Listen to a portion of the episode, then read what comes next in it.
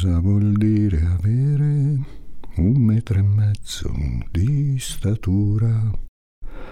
Ve lo rivelano gli occhi e le battute della gente.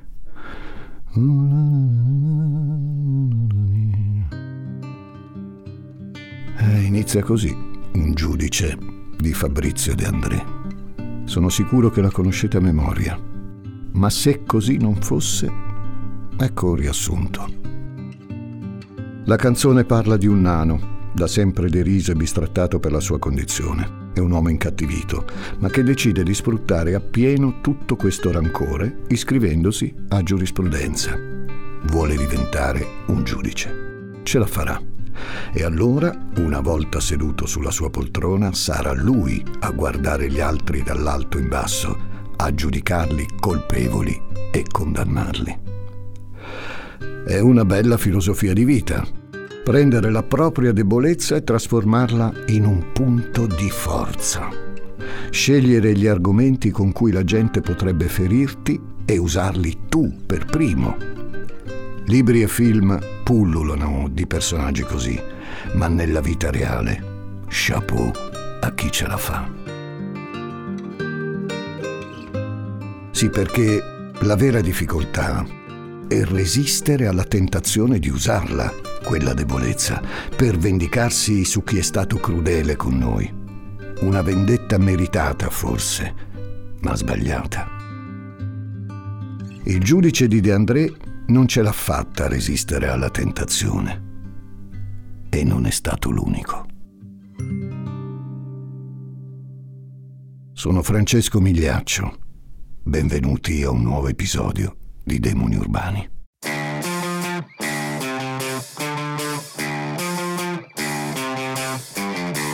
Gli ascoltabili presenta Demoni Urbani, il lato oscuro della città.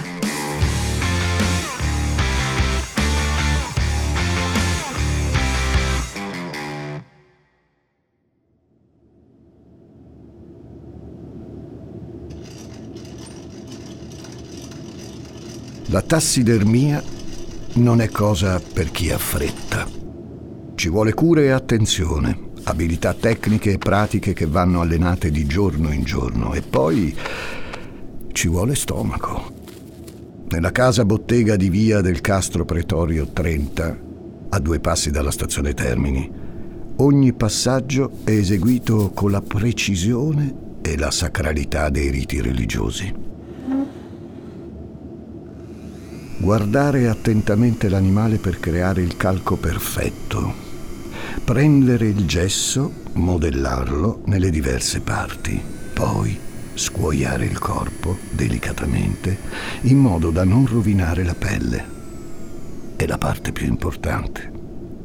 Gettare l'interiora e trattare la pelle con appositi prodotti in modo che resti lucida e plasmarla sul calco.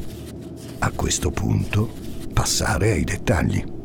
Aggiungere il filo metallico per dare movimento alle ali, alle zampe o al muso degli animali e applicare le parti anatomiche come denti, becchi, artigli.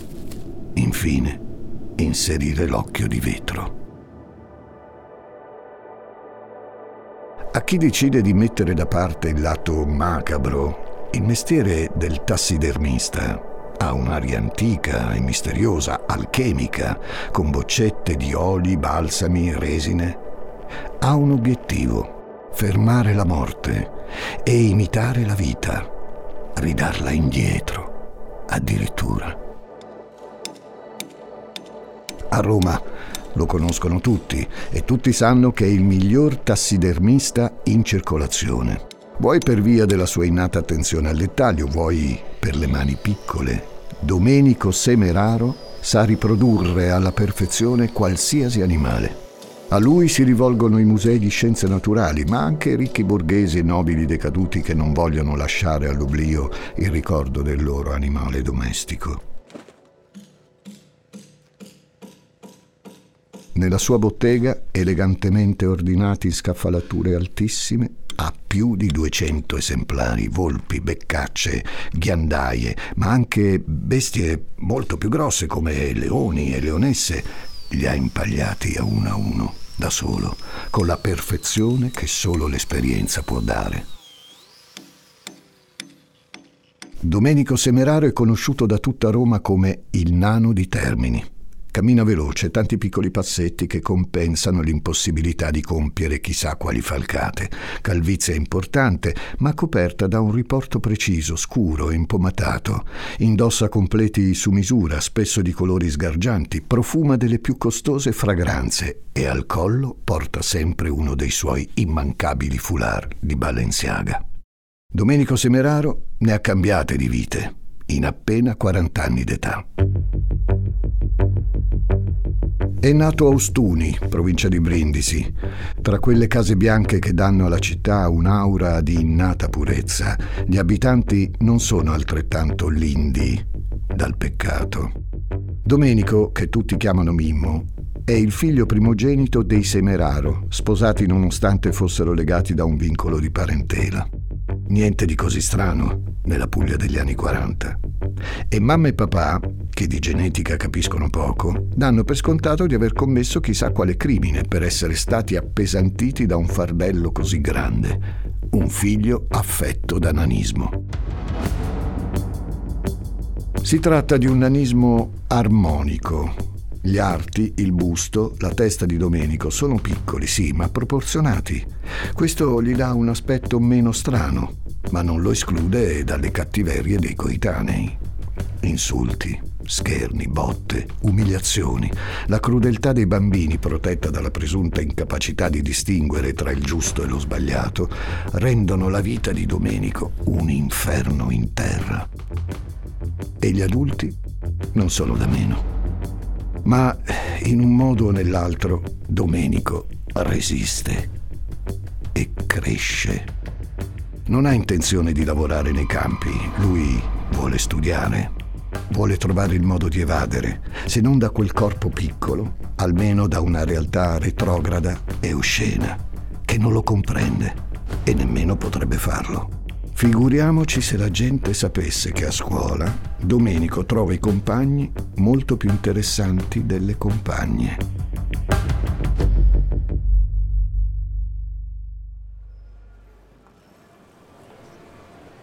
Ostuni è troppo piccola e Domenico ha sogni molto grandi.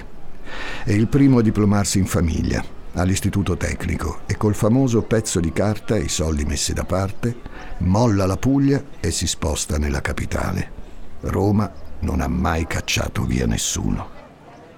Si è accorto presto Semeraro che con le parole ci sa fare. È un giovane uomo carismatico, con un ottimo eloquio, elegante nei modi. È il bibliotecario dell'Istituto di Cinema Rossellini e tutti lo adorano.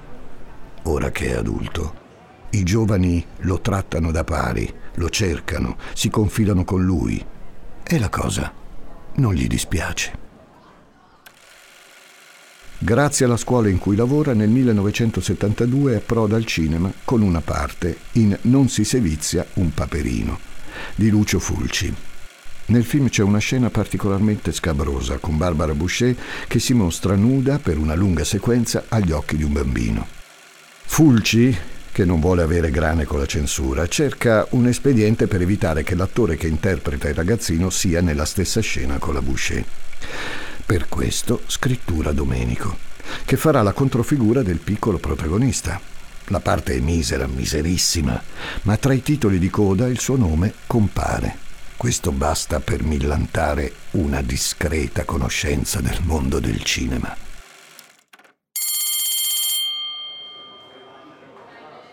Diplomarsi dà i suoi frutti e l'anno successivo Semeraro insegna applicazioni tecniche in una scuola media romana.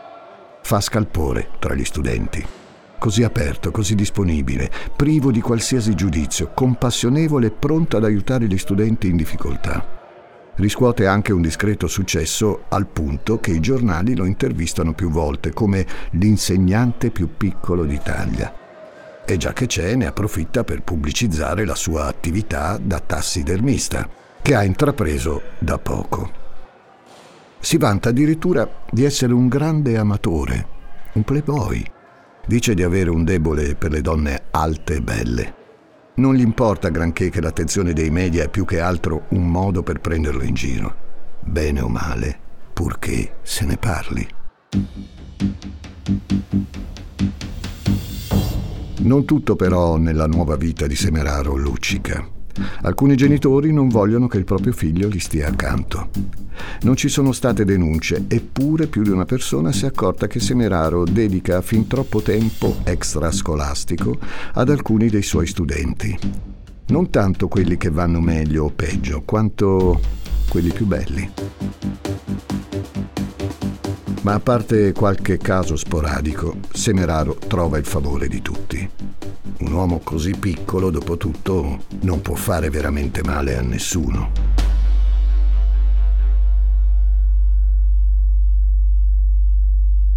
Tra la scuola e l'imbalsamazione, Semeraro acquista prestigio e soprattutto guadagna bene e decide di sistemarsi. Passa molto tempo a leggere gli annunci su Portaportese o sul Messaggero. Stavolta ne scriverà uno lui stesso. 25enne, laureato, benestante, cerca anima gemella, scopo matrimonio. E riceve una risposta. Tania, 16 anni, di Caserta, alta 30 centimetri più di lui. Si incontrano, si fidanzano e Semeraro la convince senza grandi sforzi a trasferirsi a Roma con lui. Ma qualcosa non funziona. Tania scappa da Roma pochi giorni dopo e racconta ai genitori che Domenico ha cercato di abusare di lei. Il fidanzamento è rotto. Sconvolti, i genitori della ragazza prima cercano un matrimonio riparatore, poi sporgono denuncia per abuso sessuale su minore. Nello stesso periodo, poi, Semeraro molla la sua amata carriera da insegnante. Brutto esaurimento, dice lui. Ma a scuola le segnalazioni di Semeraro occupato a spiare i ragazzini nei bagni sono arrivate da tempo. In tribunale Semeraro non ha granché bisogno di un avvocato. Parla, in un italiano ricercato, direttamente al giudice, sostenendo che l'accusa di abuso è una calunnia perché Domenico si è opposto al matrimonio. E poi, come avrebbe potuto abusare di qualcuna se lui è impotente? Non c'è pietismo nelle parole di Semeraro, eppure in aula tutti sono scossi. Questo atto di totale onestà è premiato dal giudice, che lo assolve. E Semeraro ha raggiunto una sorta di certezza. La sua statura non solo non è più motivo di scherno, può addirittura diventare un'arma. Tutti gli crederanno se saprà usare le parole giuste al momento giusto.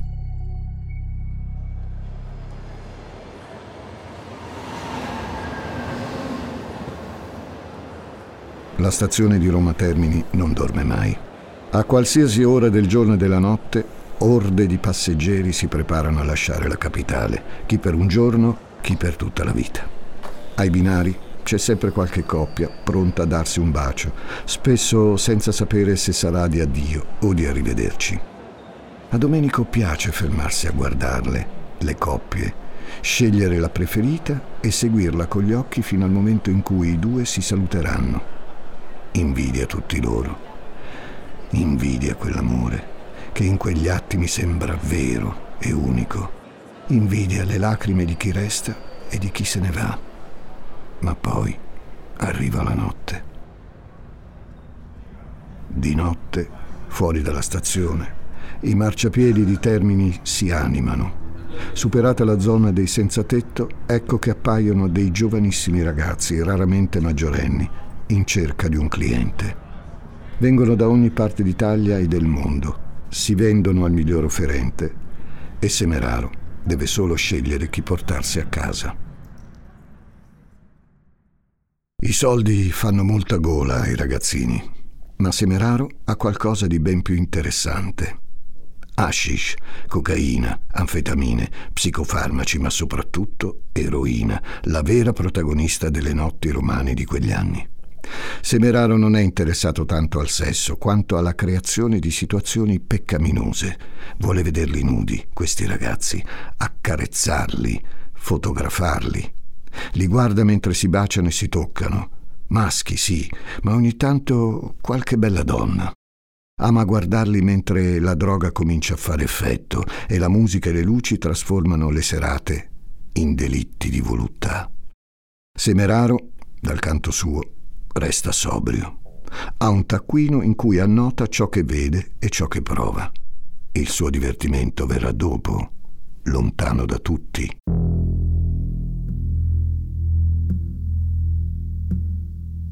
Di giovani da lui ne arrivano a fiotti e può scegliere i suoi preferiti.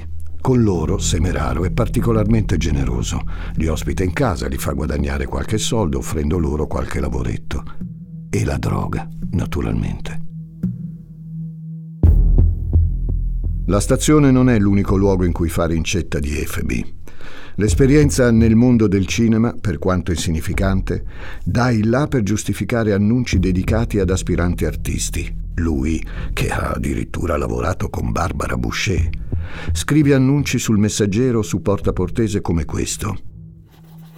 Volti nuovi, impresa manageriale cerca persone ambosessi per inserire nell'ambito dello spettacolo e sponsorizza prove, complessi e giovani cantanti abboccano spesso ai suoi annunci, anche quando più semplicemente ricerca un nuovo assistente tassidermista.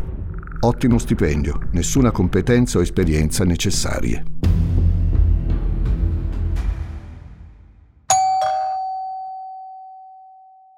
Armando Lovaglio ha 16 anni ed è appena stato bocciato.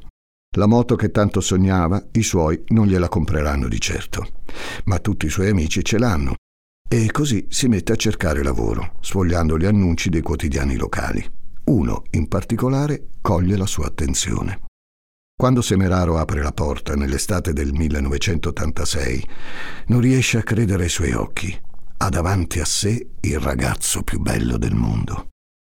Armando non pare infastidito o schifato dalla sua altezza, quanto piuttosto incuriosito dall'ambiente, dagli animali, dai mobili, e tocca con lo sguardo ogni cosa che lo circonda. Buon segno. Lo accoglie nella sua bottega, gli mostra il lavoro, gli fa fare il giro della casa, vuole essere sicuro che il ragazzo accetti la sua offerta. Perciò la cifra che gli offre è un'esagerazione. Cominciano a lavorare insieme. Armando è affascinato da Domenico. È come se quest'uomo così piccolo sia in realtà in grado di contenere tutta la sapienza del mondo. Domenico è paziente con Armando. Mentre gli mostra come preservare la pelle degli animali o come creare i calchi in gesso. E più Armando trascorre tempo in bottega, più si rende conto che quell'uomo è molto più interessante dei suoi coetanei.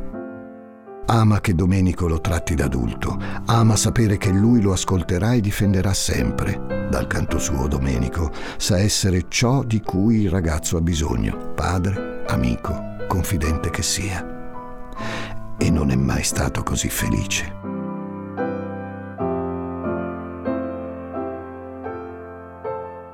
Dedica ad Armando pagine e pagine dei suoi taccuini Nessuno come lui ha mai posseduto tanto fascino e malia. Occhi grandiosi e luminosi, ciglia super lunghe, labbra piccole e rosa, denti bianchissimi come panna nel mezzo di un dolce di rose e fragole, il tutto tra una chioma di nero crine. Un volto da leggenda mitica.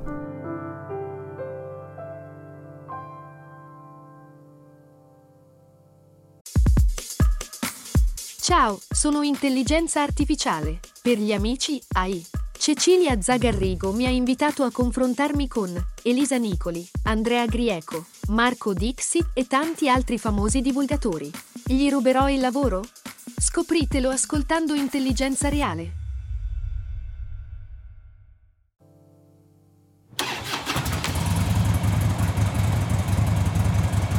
Arrivano presto tantissimi regali. La moto, per esempio, gliela compra immediatamente, un modello che farà invidia a tutti. E non solo. Semeraro gli paga cene in costosi ristoranti, i viaggi, i gioielli e tutto ciò che Armando desidera. Deve solo chiedere, e a volte neanche quello. In cambio, Semeraro non chiede granché. Qualche commissione, un aiuto in bottega e in casa. E ogni tanto qualcosina in più. Per esempio, Domenico ama guardare Armando E di questo il ragazzo si è accorto, ma fa finta di niente. Ogni sbavatura, una carezza di troppo, un abbraccio non necessario, qualche parola allusiva sono scotti così sottili da pagare se paragonati a tutto quello che Domenico fa per Armando. È stato lui a ospitarlo in casa sua, a dargli la sua camera da letto, a mettergli i soldi in tasca. Così una sera, la prima di una lunga serie, Domenico offre ad Armando qualcosa un po' più forte della marijuana. È un uomo ora, è giusto che provi esperienze da uomini. Una miscela di erbe, farmaci, droghe. Domenico la chiama mescalina e tutto nella stanza comincia a muoversi. Quando Armando si sveglia, si ritrova nudo, inerme, nel letto di Semeraro. Cerca di coprirsi con un lenzuolo, guarda a terra alla ricerca dei suoi vestiti. Il cuore gli batte forte, il terrore lo pervade. Sulla soglia della stanza Domenico è senza camicia, la cintura slacciata, i piedi nudi sul pavimento. Si avvicina per portargli una tazza di caffè che gli appoggia sul comodino. Lo ringrazia Armando mentre si accorge che accanto alla tazza c'è la camicia firmata di Domenico. A questo punto Armando potrebbe fare tante cose. Potrebbe denunciarlo, potrebbe andarsene. Ma dove? Ogni cosa che possiede gli è stata donata da Domenico. Non ha soldi, non ha una casa e se per avere tutto quello che ha deve stare al gioco e lasciarsi amare dal nano, lo farà.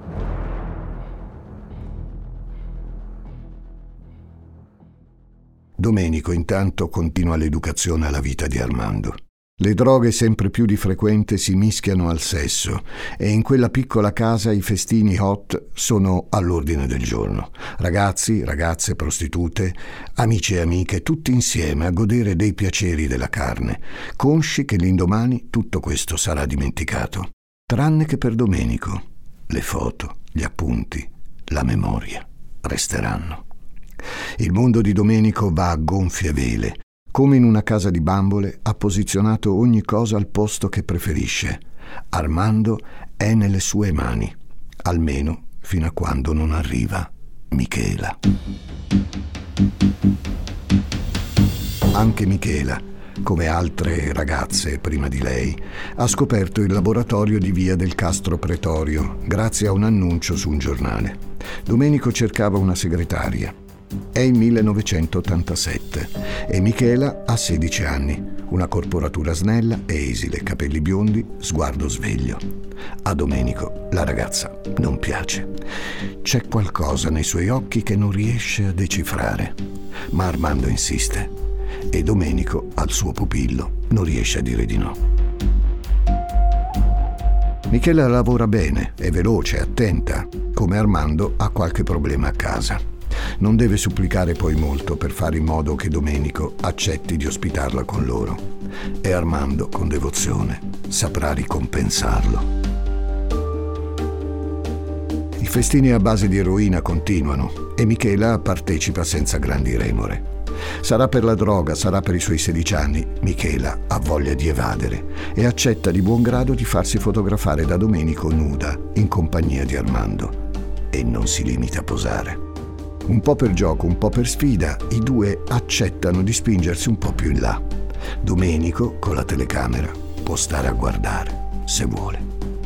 Ciò che succede davanti agli occhi di Domenico, col senno di poi, poteva essere previsto.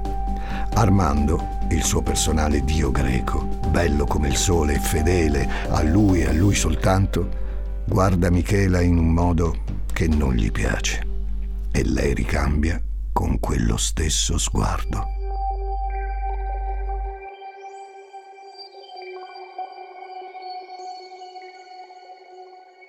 I due ragazzi che ha accolto in casa sua dormono nel suo letto e mangiano il suo cibo.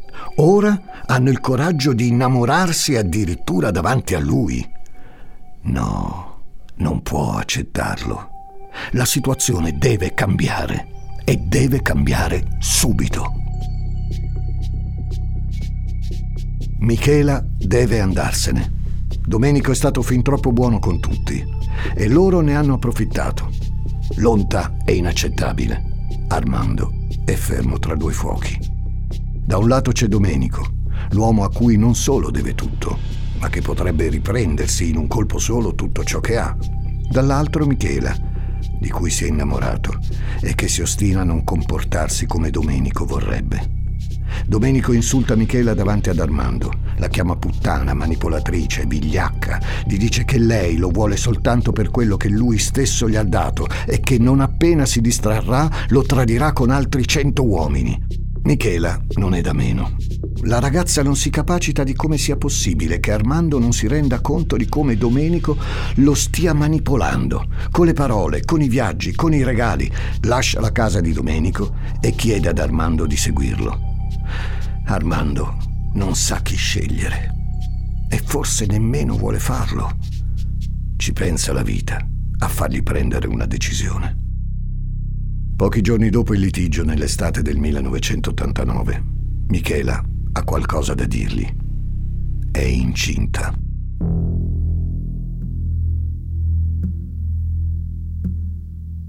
Alla notizia Domenico è fuori di sé. Prende Armando da parte prova a farlo ragionare. È ancora troppo fragile, troppo debole per andarsene. Non ha alcuna prova che il figlio che aspetta Michela sia suo. E, anche ammesso che sia così, con quali soldi potrà provvedere alle sue necessità? Se resta con lui, ci penserà Domenico, penserà a tutto. Persino Michela, se vorrà, potrà trasferirsi da lui per sempre. Ma con le buone non ottiene molto.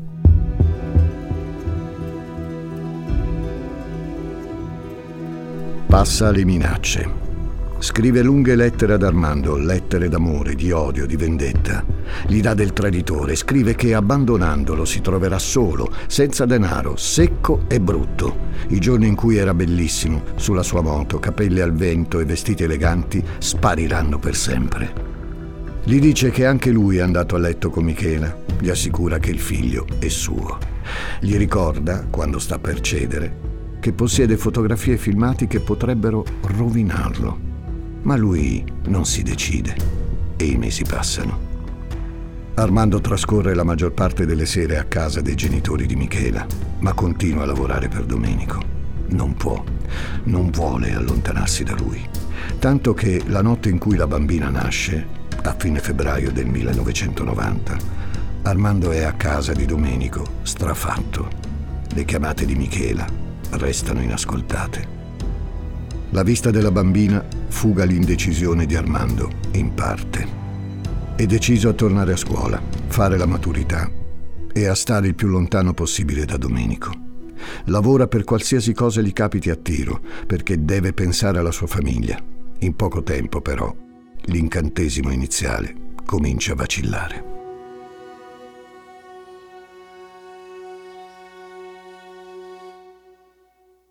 La bambina piange sempre. È un punteruolo che si pianta nel cervello di Armando, che la notte non dorme e di giorno si trova a dover lavorare per 10-12 ore consecutive. Il rendimento cala e molti datori non lo chiamano più. L'offerta di Domenico è sempre valida. Torna da lui. Mente a Michela. Si inventa nuovi lavori quando tutto ciò che vuole e tornare per un momento a quella vita senza responsabilità, fatta di agi e di coccole che Domenico gli ha sempre dato. E quando Armando si decide a tornare da Michele e dalla figlia, ecco che Domenico tira fuori la droga. Parla spesso Domenico di tornarsene a Ostuni per un po'. Armando potrà andare con lui e si allontaneranno insieme da quella vita troppo adulta. Per non contraddirlo, Armando si mostra condiscendente. Domenico non sta più nella pelle. È deciso, si parte. Prima di farlo, però, vuole togliersi una soddisfazione. Vuole dirlo a Michela, guardandola negli occhi. La notte tra il 25 e il 26 aprile 1990, Armando è nel salotto di Domenico, completamente fatto. Domenico prende il telefono e chiama Michela. Ha vinto lui. Stanno per partire insieme e la invita a casa sua per un ultimo saluto al suo amato. Michela, in preda al panico, si butta in strada e raggiunge casa del nano. Picchia forte i pugni contro la porta e urla, impazzita, al punto da prendersi le imprecazioni dei vicini. Quando entra in casa di Domenico, trova Domenico con le valigie pronte e Armando impegnato ad aggiustare il motorino. Michela urla contro Armando, gli chiede se è vero quanto il nano ha detto, se è vero che stanno per partire per Ostuni. Armando nega e Domenico non crede alle sue orecchie. Nella casa, in un attimo, la situazione degenera. Domenico, in preda a un raptus, afferra uno dei suoi bisturi e minaccia Armando. Lo agita appena davanti a lui mentre lo guarda carico di disprezzo e Armando stavolta reagisce. Armando solleva Domenico afferrandolo per il foulard che indossa e comincia a stringere. Gli occhi di Domenico, sempre più strabuzzanti, non perdono di vista quelli di Armando, che ora appaiono vuoti, freddi, morti. Le gambe di Semeraro si agitano, i piedi cercano di colpire il petto di Armando, le mani bloccate nell'inutile tentativo di allargare la presa. Ma Armando non si ferma. Getta il corpo a terra, sul pavimento, e inizia a colpirlo di calci e pugni. Quando anche il viso è completamente tumefatto, Armando prende il corpo di Domenico e, con l'aiuto di Michela, lo chiude in un sacco dell'immondizia.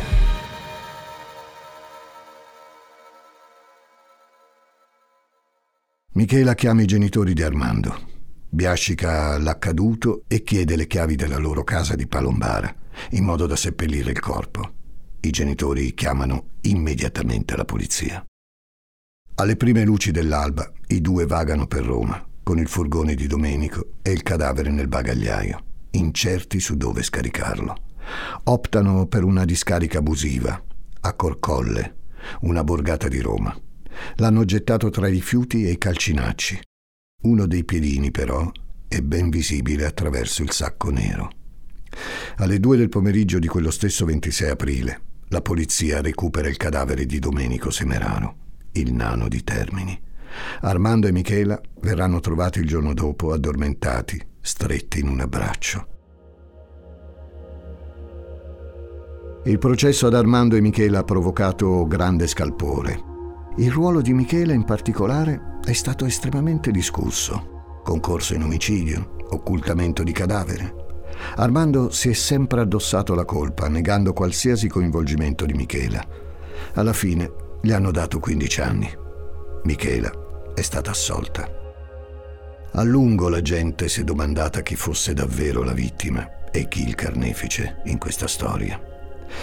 Per dirla con le parole nostre, chi sia dei due, anzi dei tre, il nostro demone urbano.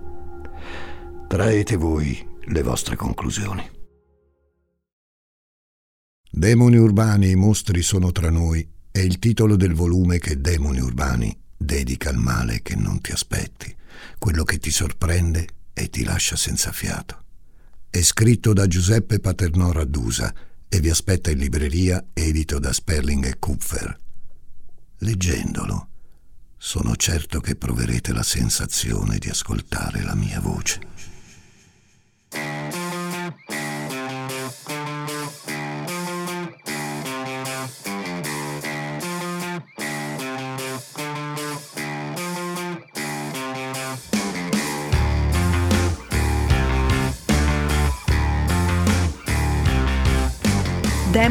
Urbani è una serie originale degli ascoltabili a cura di Giuseppe Paternò Raddusa, condotta da Francesco Migliaccio.